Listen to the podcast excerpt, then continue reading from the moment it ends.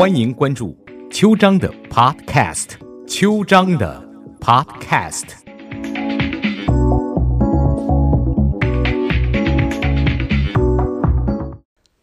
早安，湾区，我是邱张律师。今天我要跟各位讲的是另外一位奇女子。这个女子因为生在一八多少年，所以你和我都不太熟悉。我以前就看过他的事迹，每一次看就每一次惊讶。吕碧城是谁呢？她是帮秋瑾，各位都知道剑湖女侠。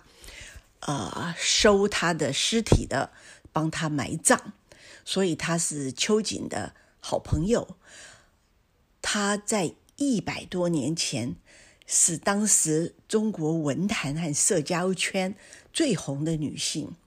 她是中国新闻史上第一位女编辑，她是中国第一位女性撰稿人，她是中国女权运动的第一个提倡者，她是中国女子教育的先驱，也是中国在国际上第一位动物保护主义者，开创近代教育史上女子执掌校正的先例。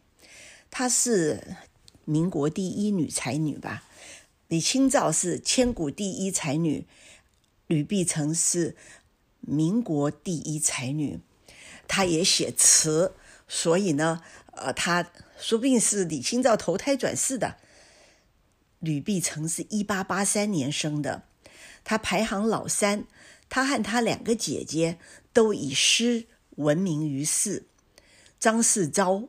各位都知道那个有名的学者张世钊，他说“淮南三吕，天下知名”，也就是说，她们吕氏姐妹，她的诗词在那个时候在文坛上可是了不得的。她在五岁的时候，有一次在花园当中，父亲见到风拂杨柳，就随口吟了一句“春风吹杨柳”，谁知道话音刚落。吕碧城就脱口而出：“秋雨打梧桐。”他才五岁耶，所以他父亲非常的惊讶。七岁他就能够画巨幅的山水，尤其善于作词。他每次作了词，远近就争相传颂，闻名乡里。十二岁的时候，他的诗词的造诣已经到了很高的水准。嗯，十二岁那年，我小学六年级。每天懵懵懂懂的，只知道要考试了。诗词都是我们考试的题材，绝对不会喜欢的。我不晓得您是不是也是一样。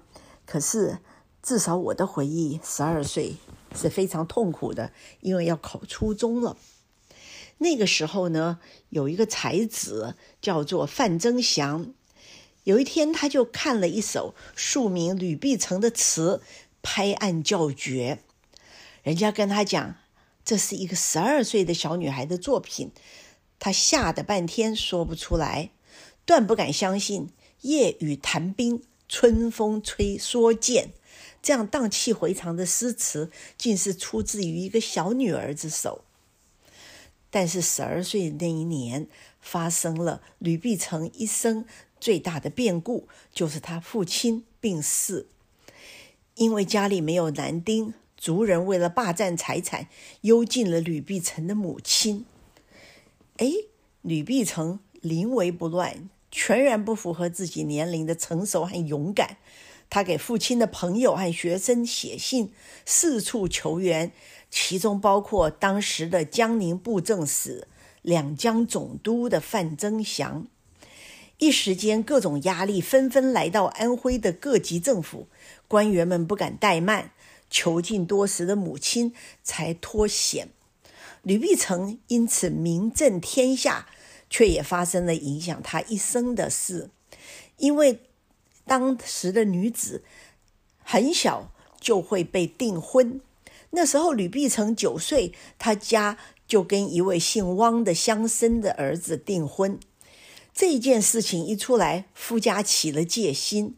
他们想：哟，他这么小小年纪就有这种能量，能够翻云覆雨，这样的媳妇将来过了门难以管教。于是落井下石，提出退婚。那个时候，女子订婚也身不由己，退婚呢，则是奇耻大辱，名誉扫地。这件事情在幼小的毕城心里留下了痛苦的记忆，也为他后来的人生埋下伏笔。吕家自此劫难后，门丁衰微，孤儿寡母，委曲求全。母亲带着四个尚未成年的女儿投奔娘家，开始他们寄人篱下的生活。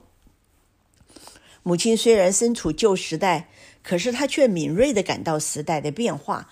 她决定送女儿出去接受新式教育，于是他让吕碧城投奔在天津塘沽任严课司使的舅父严朗勋。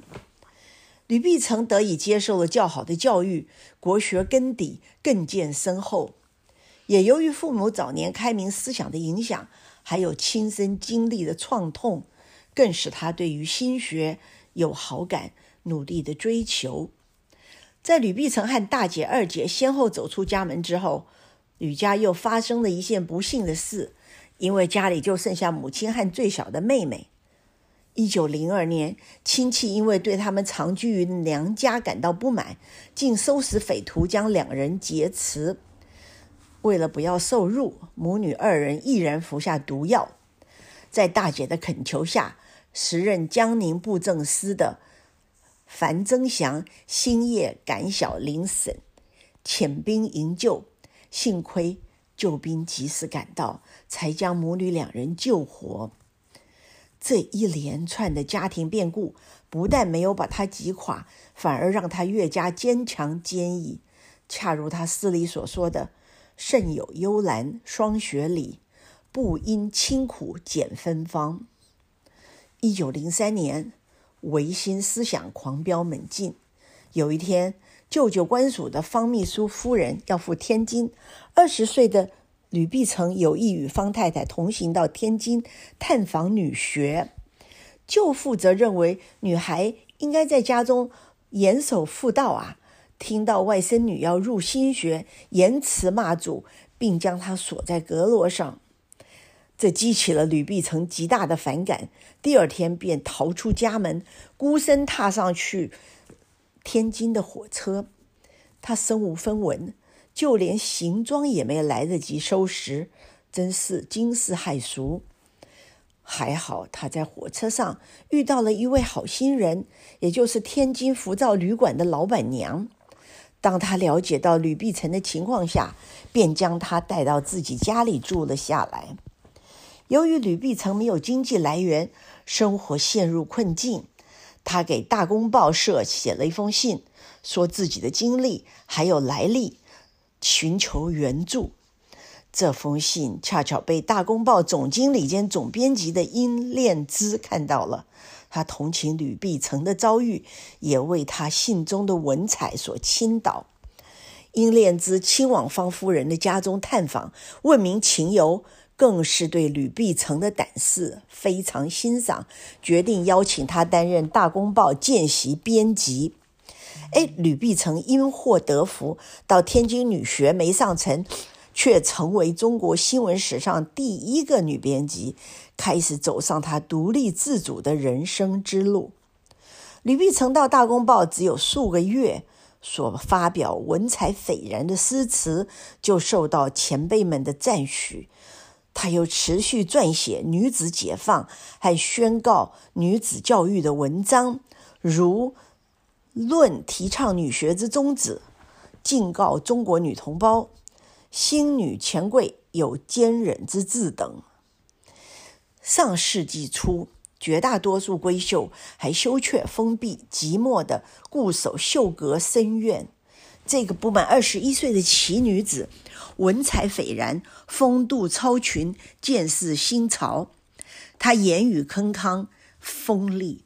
慨然为几千年来居于卑屈凌辱的地位的女子争取平等、自由和教育的权利。这些石破天惊的发振聋发聩之声，由一个女子发出，引发强烈的社会反响。吕碧城在文笔中流露刚直率真的性情和横刀立马的气派，身为时人，尤其是新女性所倾慕。吕碧城的胆识和思维，由《大公报》高调发布后，如平地一声雷，在京津地区声誉鹊起，慕名来访者络绎不绝。一九零八年，光绪和慈禧都亡故了，那个时候，国家失去了主心骨，不晓得如何是好。素有华北第一报之称的《大公报》上，却刊出了一篇炮轰这个独裁者的奇文，百字令，排云深处写婵娟一幅，翠衣轻语，今得兴亡，千古恨见样。文章痛斥慈禧，说他把大草清的江山搞得一败涂地，将边疆大量领土、国库中大把银子送给外国。就算到地狱了，他也羞愧难言吧。轰动一时，作者就是当时只有二十五岁的吕碧城。吕碧城后来活了六十岁，我们看看他后来又做了些什么事。早安湾区，我是邱章律师，这是我们今天节目的第二段。我们在第一段谈的是民国奇女子吕碧城，刚刚才谈到她二十五岁。她活到六十岁，岁算是很早就去世了。可是从二十五岁到六十岁之间，这位奇女子又做了很多很多第一的事。一九零四到一九零八，吕碧城担任《大公报》主笔，为她的新女权宣导妇女解放，发表了大量诗文。一时候，坊间皆传吕碧城不学胭脂凝倩妆。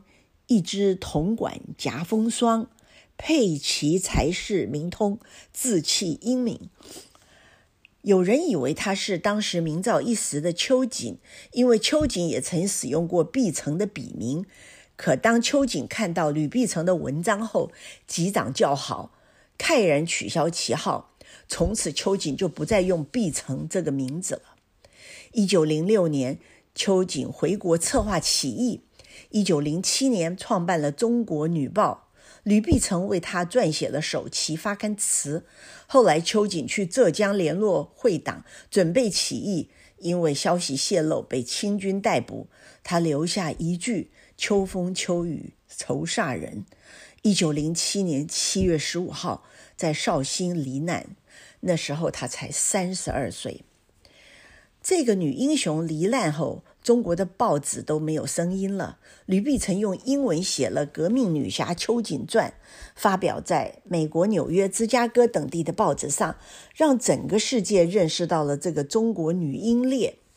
这个时候，没有人敢为秋瑾收尸。吕碧城强忍悲痛，冒着杀头的风险，偷偷地安葬了秋瑾。作为女性思想解放的先行者，吕碧城并不只是停留在理论的呼吁上。他要实现女性的真正独立，他说这必须要启发民智，极大提高女性的思想文化素质。因此，兴办女学是他奋斗的目标。他发表了很多言论，冲击积淀千年的女子无才便是德的城府观念。吕新城兴办女学的举措，适应了时代的需要，也推动了时代的发展。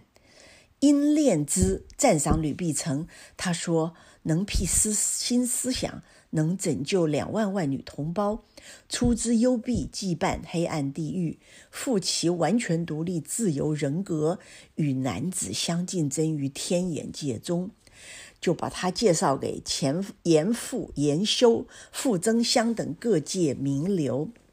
后来直隶总督傅增湘和吕碧城筹办女学。那时候担任天津海关道的唐绍仪也答应每个月给他们钱补助。一九零四年十一月，北洋女子公学后扩建为北洋女子师范学院，正式开学。吕碧城还强调要对学生授予公益实业等内容，使他们既可造成完全的人格，也不必依赖他人独立自主。辛亥革命之后，吕碧城被聘为总统府秘书，走上了政坛，成为民国中央政府的第一位女性官员。一九一四年，吕碧城加入南社，还自学了英文、法文、德文等语言。一九一五年，袁世凯紧锣密鼓的张罗复辟帝制，吕碧城愤然辞去官职。他告诉吕袁世凯的儿子袁克文：“我要走了，到上海去。”袁克文吓一跳，说：“为什么？难道你不想跟我在一起吗？”吕碧城说：“你的父亲就要登基，不做总统，要做皇上了。那时你就是皇子，我和你在一起，我是什么？妃子吗？我为男女平等、男女平权奋斗了十几年，到头来再做妃、做妾、做小。”袁克文说：“不会委屈他啦，他会跟法妻离婚啦。”吕碧城说：“我不愿意去伤害另外一个无辜的女人。”你做你的皇子，我做我的自由人，就此别过。吕碧城西母移居上海，从此不再涉足政界。他后来在上海经商，在十里洋场角逐商海，才短短的几年就暴富，身价非常的高。哦，我要说，吕碧城长得其实很漂亮。我以前看过一张照片，我以为是林青霞浓妆艳抹，后来才知道那个就是吕碧城，相当的漂亮。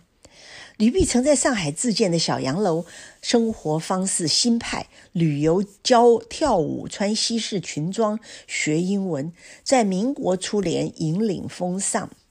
一九二零年，吕碧城出游欧美，到美国哥伦比亚大学攻读文学和美术。兼《上海时报》特约记者，撰写他看到的美国种种情形，让中国人跟他一起看世界。美国商界对他非常欣赏，认为他气度雍容，被上层社会认为是东方公主。当时被称为纽约的第二个上帝，连马路上的士兵遇见都要行礼的女富豪。席伯尔德夫人宴请吕碧城，赴宴之前，有人跟吕碧城说：“你要怎么穿，怎么讲，才能够打动对方。”吕碧城说：“你知道吗？我比他还要有钱呢。”吕碧城捐款给慈善机构是毫不吝啬的。抗战中，他多次挥资赈灾，也常常捐款保护环境或放生。范增祥赞美她，以一个弱女子自立于社会，手善千金不辍意，笔扫千人不自矜，是一个了不起的女豪杰。一九二二年，他从日本回到上海。一九二五年，翻译出版《美利坚建国史纲》。一九二六年，吕碧城再次出国，只身漫游欧美各国，长达七年之久，游遍了美国、瑞士、法国、英国、德国、意大利等等。他在这中间给《金富》的报纸撰文，以《红雪姻缘》为题连载，非常受到欢迎。一九二九年，国际保护动物协会在维也纳召开。吕碧城作为唯一一位被邀请的中国人出席了大会，他用流利的英语阐释戒杀主张，发誓从此投身于护生运动。这个演讲在维也纳引起了巨大的轰动。次日，权威报纸《达泰格报》说，会中最有欣慰、耸人听闻。之事为中国吕女士之现身讲台，其所著之中国绣服商皇经历，尤为群众目光集注之焦点。也就是她穿的中国的服饰，让大家都眼一丝眼光没有办法看别的地方。吕碧城呢？我刚刚跟各位说了，她非常的漂亮，嗯，好像林青霞换了浓妆吧。就是说，啊，她要浓妆艳抹的时候，其实是很漂亮的。那个时候就有很多国家的代表竞相邀请她到本国去演讲。吕毕成次年在瑞士日内瓦正式判依佛教，成为在家居士，法号宝莲，法名曼智。此后，其余生专意于佛教的翻译工作和诗词创作。在天津从师严复的时候，严复和好友都曾为他撮合婚事，都被吕碧城拒绝。严复在写给子女的信上感叹：李碧城心高气傲，眼中所见没有一个中意者，大有立志不嫁以终其生之意。吕碧城果然终身未嫁，既今生无缘相遇，又何必强求呢？不如稍潇洒走一回吧。一九二三年，吕碧城离家出走，约二十年之后。鲁迅曾做过一个著名的演讲，《娜拉出走之后》，谈到娜拉出走之后面临的两个结果，不是堕落就是回来。可是吕碧城没有回去，也没有堕落，反而活出了人间的奇景。吕碧城比张爱玲、林徽因都出的。出生的早，那个时候男尊女卑更严重。她以一个毫无家庭背景可以依靠的女子，竟然把日子过得那样的风生水起，真是非常人所可以比。一九四三年一月，六十一岁的吕碧城在香港九龙辞世。去世前，他将全部的财产布施于佛寺，按其遗嘱，遗体火化之后。骨灰或面粉做成小丸子，抛到海中供鱼吞食。这是不是一个千古难尽的奇女子？集才华、美貌、胆识、见识、自由、独立于身，真的是让人叹为观止。好吧，今天就讲到这边，谢谢大家。